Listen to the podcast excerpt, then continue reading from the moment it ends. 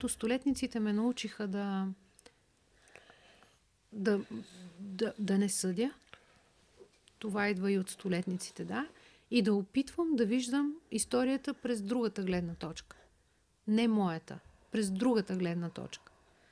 Особено бабите. Бабите, защото те а, са били женени, да речем, за своите мъже 60-70 години, 80 години. Ако напълно възможно една жена да е била женена на своя мъж 80 години, ако се е оженила на 20, да речем.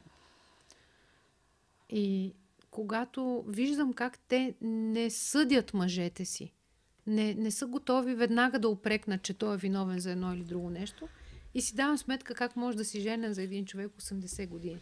Започнеш ли да съдиш, да казваш, ти направи това, ти направи, той беше такъв, той беше такъв, или той е такъв, или той е друг, връзката е обречена. Връзката е обречена. Когато се научиш да виждаш през очите на другия и тогава да не съдиш, а да си кажеш, той е поступил така, защото, защото еди какво си му се е случило или еди как си той разсъждава, да разбираш неговото разсъждение и да, да го приемаш. Въобще столетниците учат на, на приемане. На приемане. Затова казвам, че те са своеобразна, освен енциклопедия, те са друг вид Библия, столетниците. Защото са стигнали във възрастта си и в знанието си, духовното си развитие, в тази фаза са на абсолютното приемане на нещата. На неотхвърлянето, на неотричането, на липсата на тотална на завист, злоба. Чистосърдечието се настанява в душата им и така те чакат да минават дните един след друг, докато стигнат съвсем до своя заник. За съжаление, тази мъдрост идва много късно в годините. Много хубаво би било, толкова пъти съм си мислила, ако може мъдростта на столетниците да, да застигаше по-младите хора. Колко хубаво би било. Но пък младите имат възможност да четат сега, имат възможност да слушат подкасти и имат възможност да добиват знание като на, на талази, както се казва, на планини. А столетниците кога са открили своята мъдрост? Ами в, също в по-късна възраст, не толкова не в раната си младост, но това, че те са живели във време, в което са почитали майка си и баща си, спазвали са, по-близо са били до десете Божи заповеди. Това, че са живели в големи общности, в едно по-патриархално общество, това, че са работили много, все още днешните столетници все още са от времето, в което са работили страшно много, а труда учи на много неща, учи труда. Те по-рано са ставали по-мъдри, отколкото сегашните млади хора. Макар, че аз съм изключително удивена от възможностите на сегашните млади хора. Аз, аз мятам, че расте невероятно младо поколение. Говорят и за поколението на сега тези, които са на 15 до 25. Да, аз, аз го забелязвам. Има те са деца на по 17, 18, 19 години, слушат това, което аз правя. Да.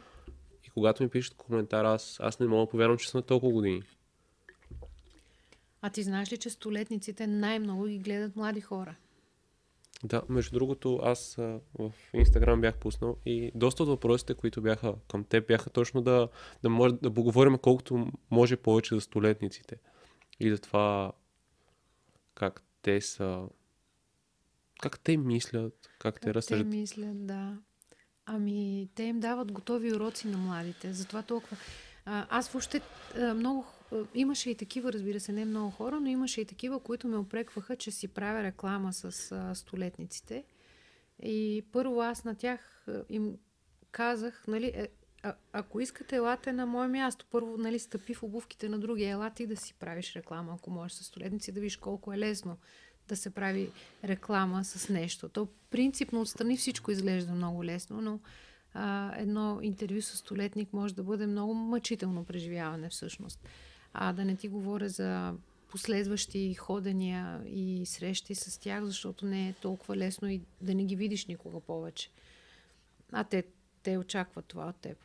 Та, не съм си правила никога реклама с столетниците, но а, как забелязах, че от това знание има нужда.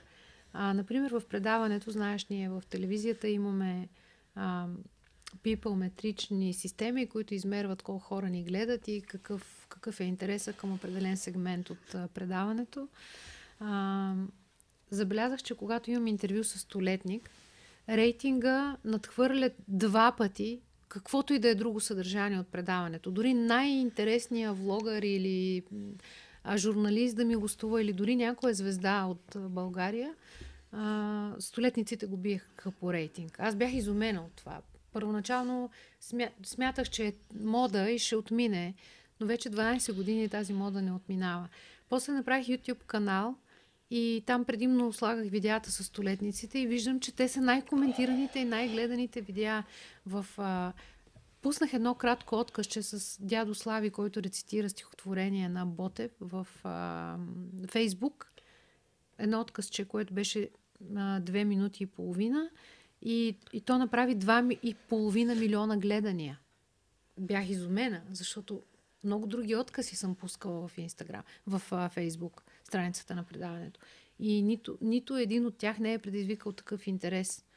И написах книга за столетниците и виждам, че има интерес към нея не защото аз съм написала някаква книга и заради моето име, а заради тях. Въобще има, има нужда от това знание. В YouTube канала ми най-много са гледани столетниците. В Инстаграм, като пусна пост с столетник, най-много избухва той, така да се каже. Според теб защо е така? Защо хората най-много се интересуват от това? Всеки... Аз това, което замислям, е, че всеки един иска да, да доживее, да, да, да живее колкото се може по-дълго. Защото не знае колко е страшно да си столетник. А, иначе това е така, защото ти казвам, че тези страхотни млади хора имат нужда от това знание по някакъв начин упростено все пак, защото Библията, разбира се, тя е сложно за четене четиво.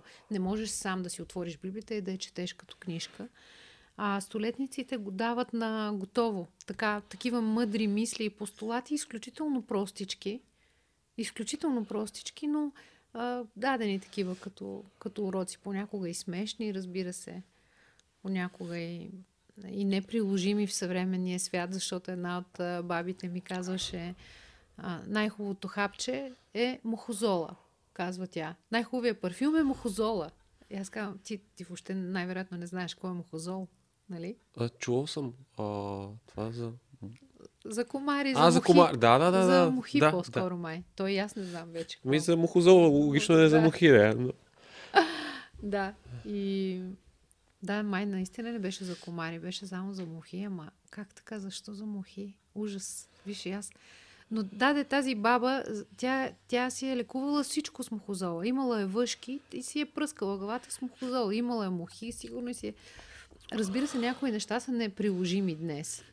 Но пък са достатъчен повод да се усмихнем и да видим как са живели тези хора и как... Много интересно, защото а, аз когато израствах, прадядо ми той не доживя до 100, около 94, 5, нещо такова. И този човек не беше ходил на лекар. Той не беше... Да. Той сам си вадеше зъбите. Вау. Да, буквално баба ми веднъж го беше намерила как тук всичко е разкървавил. Просто защото той с, с, с, с един нож е така си някой зъб го болява и решил да си го извади. Ай. Да. А знаеш ли, че на някои столетници им порасват нови зъби? Не. Да. А, интервюирах най-възрастния човек в България. На, на 108 години. Най-възрастният човек беше Байне Делчо. До сега друг не съм срещала. Смея да знам, че знам вече а, къде се намират столетниците така годините им. А, интервюирала съм 106, 107 годишни хора, а, но 108 не бях. Та, та с Байна Делчо си говорихме за това а, и аз отидох при моите стоматолози и доктор Павлови и ги попитах да ми разяснят как така излизат нови зъби на тази възраст. Оказва се, че това не са точно зъби, това са образования, които се образуват от коста на човек Аха. и на мястото, на празното място, там където вече няма зъбче, просто е кост. Това не е точно зъб. Но възрастните хора казват, излезнаха ми нови зъби. И аз казвам, как е възможно, нали? Но да, много интересни цели вселени са столетниците. За мен беше важно като кауза това да обърна внимание на, на младите хора, да, да видя, че има и стари. И да видя, че има и старост в този живот. Не е само младост. И ще дойдеш и ти на моите години, и ще дойдеш и ти на годините на дядо ти. Много е вероятно, след като той е бил дълголетник, ти също да станеш такъв генния фактор и от изключително значение по отношение дължината на живота на един човек. И да знаеш, че както искаш теб да те уважават сега, когато си млад, ще искаш да те уважават и когато устарееш. И когато се отнасяш с респект и с уважение към възрастните хора, първо, че може да се надяваш и с теб да се отнасят така и да знаеш, че правиш едно добро. Много ми е важно по-младите да не обиждат възрастните хора. А в съвременното ни а, забързано а, лудо време, бих нарекла лудо това време, в което живеем, а, е стигма да си стар. Е трагедия да, да устаряваш. Трагедия да устаряваш. Ти просто а, те те искат да те избутат, искат да те няма. Искат да не им се пречкаш. Ти си бавен, ти си грозен, ти си сбръчкан ти, значи си лош. Ти, мен ме е срам да общувам с теб. И обръщайки поглед към за мен велик, великата вселена на, на живота, който се състои от 100 години, е важно да покажа, че там може да има интересно знание и младите го търсят там. Затова са толкова интересни столетниците, защото там има знание, което не го пише в учебниците по история. Това са а, всеки един столетник е една малка Библия. Това е учебник по живот.